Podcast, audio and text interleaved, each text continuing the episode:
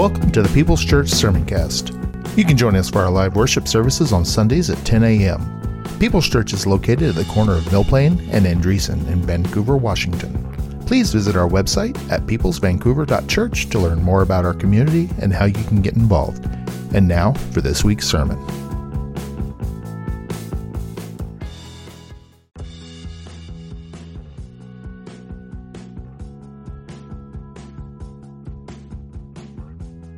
You're listening to the sermon cast from People's Church of Vancouver, Washington. You're invited to join us on Sunday mornings at 10:30 a.m. We're located at 6801 East Mill Plain Boulevard in Vancouver, Washington. For more information, visit us at peopleschurchvancouver.org. And now for this week's sermon.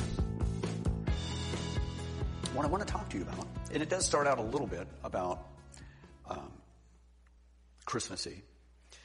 And that is when the angels came and they made their announcement to the shepherds in the field.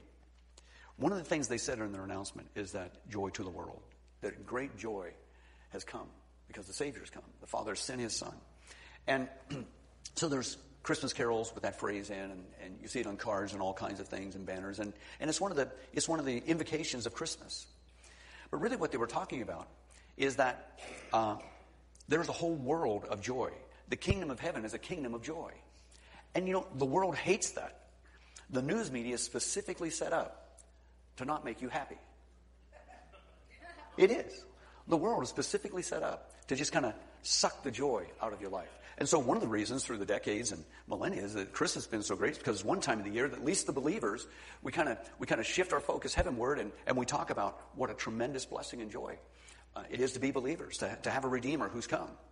Uh, and so I want you to turn over to Hebrews. And as you're turning over to Hebrews chapter 12, say this with me. Lift your, well, you're looking for the word, but if you've got your phone or your uh, device or your Bible, let's just make this declaration. Say, I love the word of God today.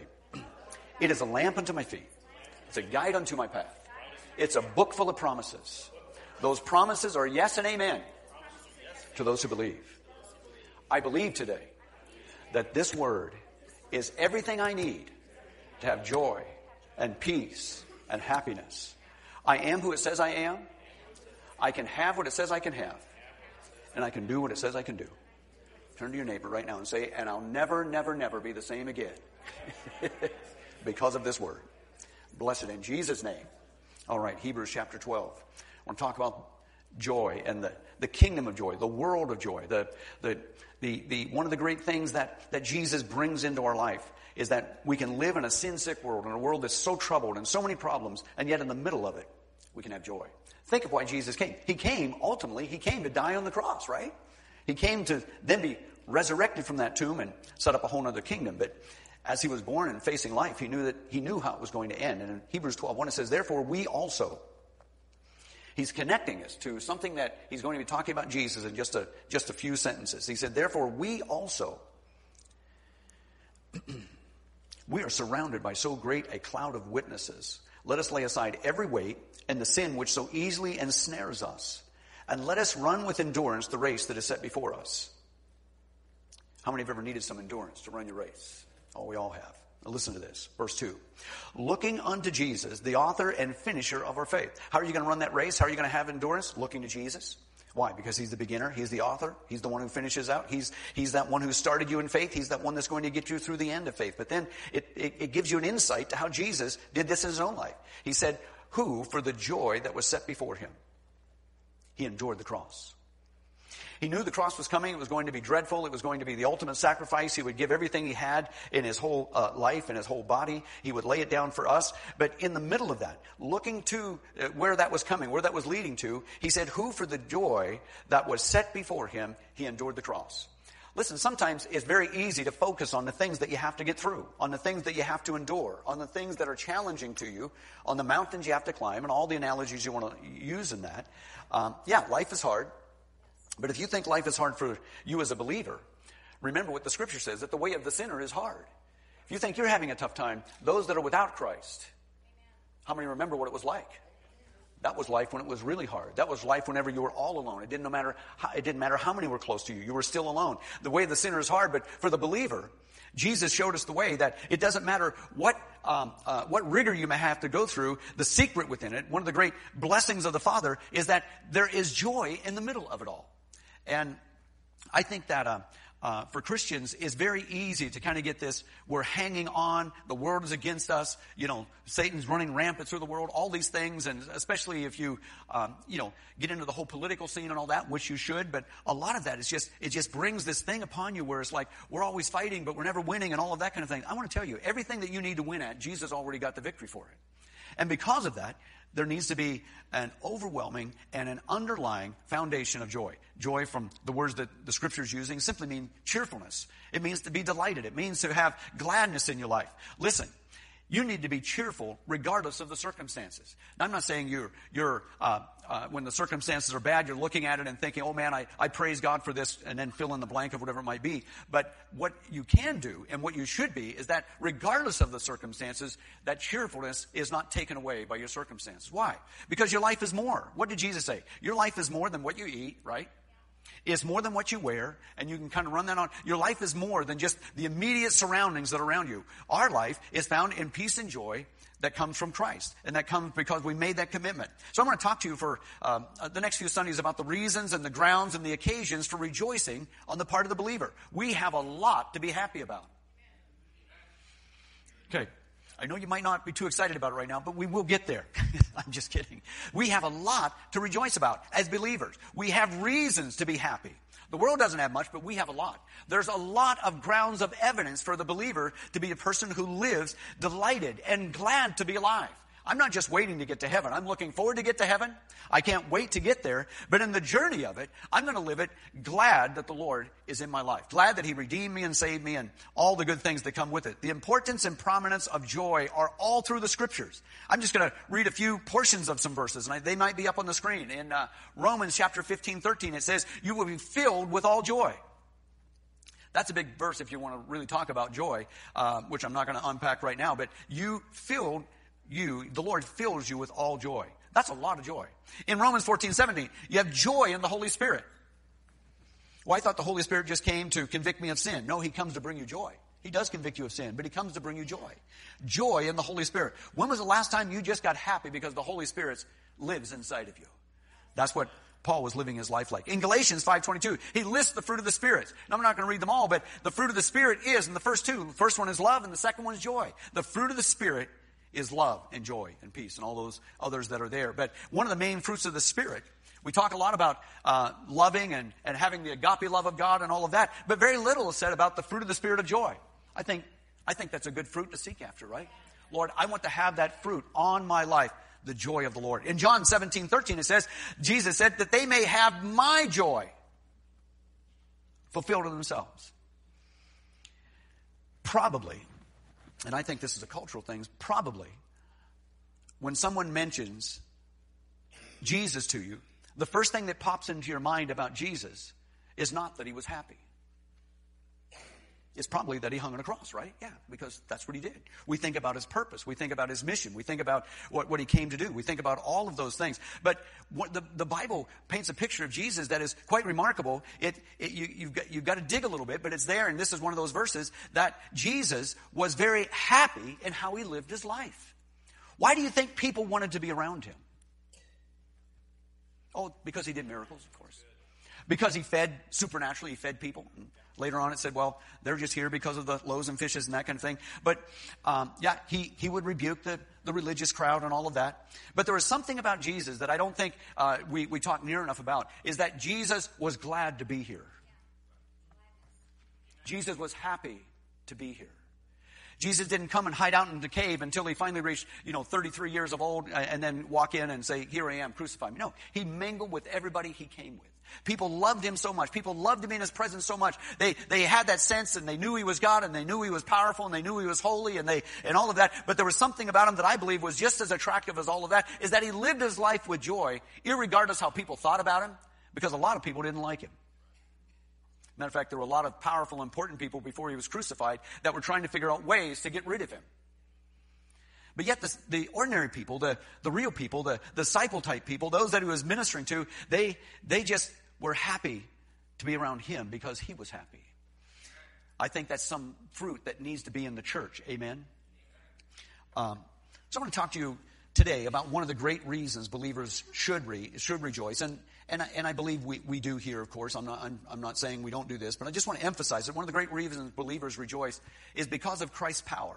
And I want you to turn over to Luke chapter 13. And we're going to, we're going to give you this reason today for you to be happy in the Lord, for you to rejoice in the Lord.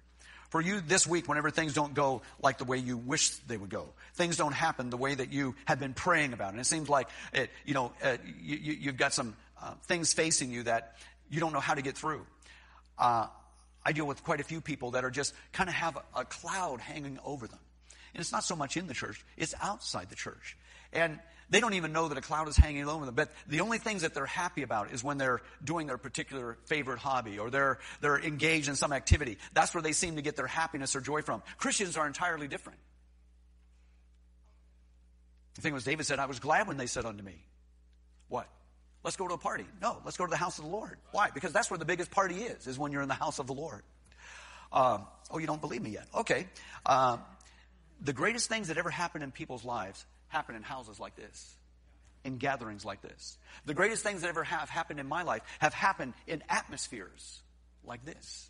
Have happened where uh, somebody was on the keyboard and there was a group of people and and uh, they were up and they were giving everything they had, singing and and uh, whether it be old time hymns or new time, uh, you know, modern worship music, it's always been there where people come in and they rejoice and they sing unto the Lord. Why? Because it it sets something up in the in the human psyche and mind and even in the spirit where making melody in your heart creates an atmosphere for joy to invade your life. Yeah, we sing to exalt the Lord, but we also sing and we also worship because it prepares something in us to let go of the junk of the week and to get our focus and our mind set on something that's above. Come on, somebody.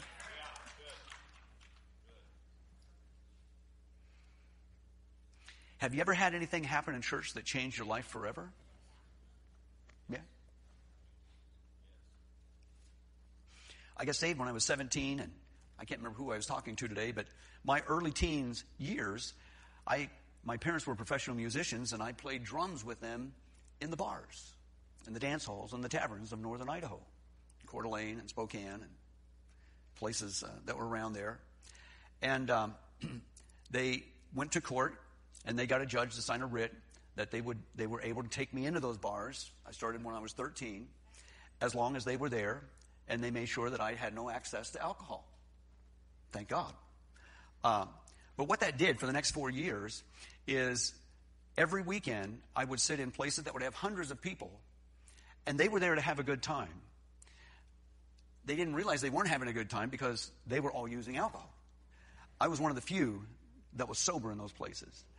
And the things that I saw occur in the name of happiness and having fun over the next four years put me in a depression. I'm sure I was clinically depressed. I just didn't know that. I mean, there were, and I'm not a down person. I'm an optimist and all of that. But I mean, it, it, it actually thoughts started creeping into my mind. If this is all life is about, this is the biggest joke I've ever seen. And I won't even describe some of the things I, have seen, but uh, I'm sure it would never happen in Vancouver, but in northern Idaho it happened. Okay.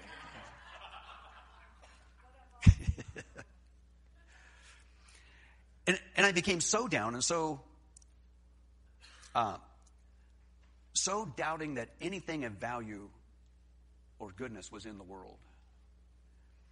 That when a young Assembly of God boy began to talk to me about Jesus in high school, I thought, number one, I didn't believe it. And number two, I thought it sounded too good to be true. But there was something in the message that I deeply, deeply longed for. And through a process, I won't even go through it. I eventually came to Christ, accepted Jesus. Um, and that was in February of 1971. And just a few months later, I joined a church right away. The church was in revival. It was the, it was the Jesus People movement. It was a very powerful and exciting time. And, um, but a few months later, in June, uh, there was camp, youth camp. And I had a car, and anyway, we loaded up uh, young people, and the, uh, the, senior pastor of the church where I was at, he was preaching the camp meeting, and it was down here in Turner, Oregon. And so we drove down the, the Columbia River Gorge. I won't go, on, again, go into all the details, but I'm going to tell you one of the, the great things that impacted my life so much that every time I think about it, I, I, I am overwhelmed with not only the goodness of God, but the overwhelming joy of how He just digs right down into the middle of our lives, in the middle of our circumstances. uh, around Arlington, Oregon, I had a 1967 uh, Ford Galaxie, a very big, large car. The rear end went out, and we got down into the parking lot in Arlington, Oregon Safeway. And um, um, we jacked the car up on bumper jacks and took the axles out. And then I'm under the car taking the, the differential apart. They were going to go to the Dalles, Oregon Ford garage and buy the parts. The pastor needed to get the camp meeting in Turner, and it was like noon at that point, and so we were working. But as I was under this car, however it happened, it happened. The car rocked a couple times and fell off the jacks and fell upon me. I was laying on my side, and it literally flattened me. I heard my body, I heard just everything. I heard crunching and all the things that go with it. I could not breathe. I felt the breath being squeezed out of me, and at that moment I realized I'm going to die. I'm like six months in the Lord. I can tell you at that point that there was a great peace that came over my mind and my spirit, but there was great pain that was in the body. It was the pastor, his son, who was about 15, and another young man who was about 15. They were the only ones with me. Two of them picked that 67 Ford Galaxie up with their bare hands. They lifted the car up, and the pastor's son grabbed me by the ankles and pulled me out. Are you all right? Are you all right? That's what they were asking me. Oh, I didn't tell you this thing. I, I grew up in a home. My father wasn't a military sergeant or drill sergeant, but he could have been. So I was raised with you don't cry, and you don't express emotion, pain, all that kind of stuff. And if you do, I'll give you something to cry about. Oh, you recognize that a little bit too? Okay. Dan, why are you. No. Just picking on you. So my initial natural response was, I'm okay, I'm okay. Let's get this thing done. They just kind of looked. So after that, we got the car jacked back up. They got everything. Anyway, long story short, we got the car going, got in it. I had a bunch of kids in the car. We started driving down the rest of the gorge going to Turner, Oregon. Really, about going through Portland, I started feeling not very good. I started coughing up blood. Oh, another thing about the family I grew up uh, you don't go to the hospital unless you've already died and they need to transport you there to sign the certificate that you're already dead. That's, that's what the hospitals were for.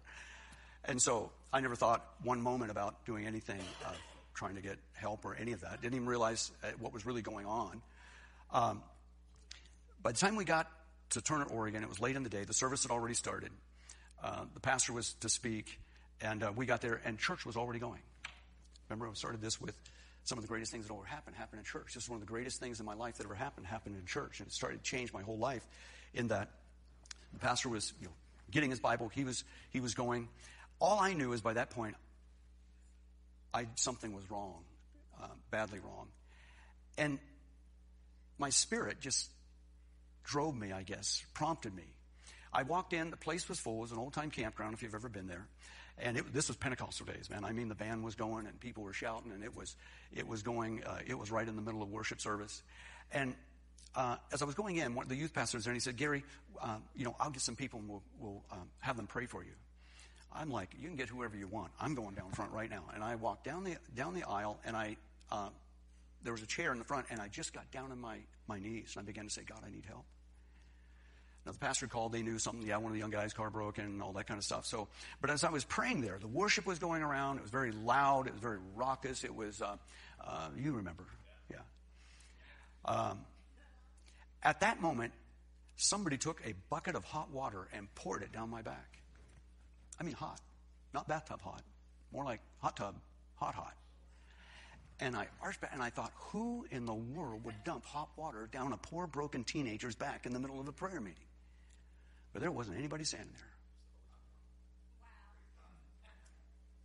There were some people gathered around praying, but there was nobody standing over me. I was looking for somebody with a bucket. I, that's what I was really looking for. And I was going to say, What in the world's wrong with you? You need it. At that moment, every bit of pain and everything else just evaporated out of my body. I could take a deep breath. Anyway, what whatever it was that was wrong by virtue of the car falling on me left immediately.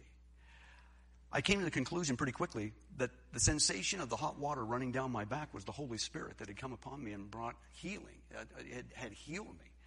And I had heard enough in church in just a few months where I realized and recognized and believed fully that healings were real, that miracles were real, but I'd never experienced anything like that until that moment. Um, at that moment, I began to worship and praise God. And somewhere through it all, and I'm about done with this portion of it, uh, they came and asked me uh, what had happened. And I said, I said, I felt the sensation and God healed me. But let the pastor know he's going to, and finally, they, they, he brought me up and I told him what happened. And m- miracles of healing began to break out spontaneously in that camp meeting. And then I don't know what happened after all that. It was just some of the best times in church that ever happened. Afterwards, there was a swimming pool out there, and the kids were out, and, and uh, they were playing um, camel, and that is where somebody gets somebody on their shoulders, and then you know the kids you know try to pull them off. I was the guy. I was the camel. I had people carrying people around on my shoulders. Never even thought about what had happened, but the Lord had totally healed me. the outlook of life after that, in my mind, the depression that had come in the taverns, still was kind of lingering. All after that moment, I've never, for one second of the rest of my life, ever had a sense of life is futile, life is gloomy. There's no reason to be here. God delivered me in that uh, moment. I realized that if it wouldn't have been for the touch of God healing me, I would have died. If it wouldn't have been for you know, got under the car and all of that, I would have died. I would have died there. It, it changed everything into my everything in the way that I viewed things, and it still is with me today. Even now, if I start feeling down or blue, I'll think of that incident and it just lifts something off me. So you might be here today and you know what I'm talking about when I talk about that, having that weight or that blanket or that gloom or that despair or that, I don't even want to say depression. I don't even think it is depression. It's just that anti, uh, it's that absence of joy. It's that anti-joy that the world is filled with. That's all they have. They don't have joy. They, they have happiness and things and that kind of thing, but they don't really know the joy that we're talking about here where Jesus, where it said about Jesus that um, Jesus was joyful about what he came to do. And here in uh, Luke 13, uh, 10 through 17, he's talking about this great re- re- reason why believers rejoice. And I used up my time telling that story, but I do want to go over to Luke 13, 10. And the story that we find in the, find ourselves in the middle of uh, let me get to the um, right chapter here.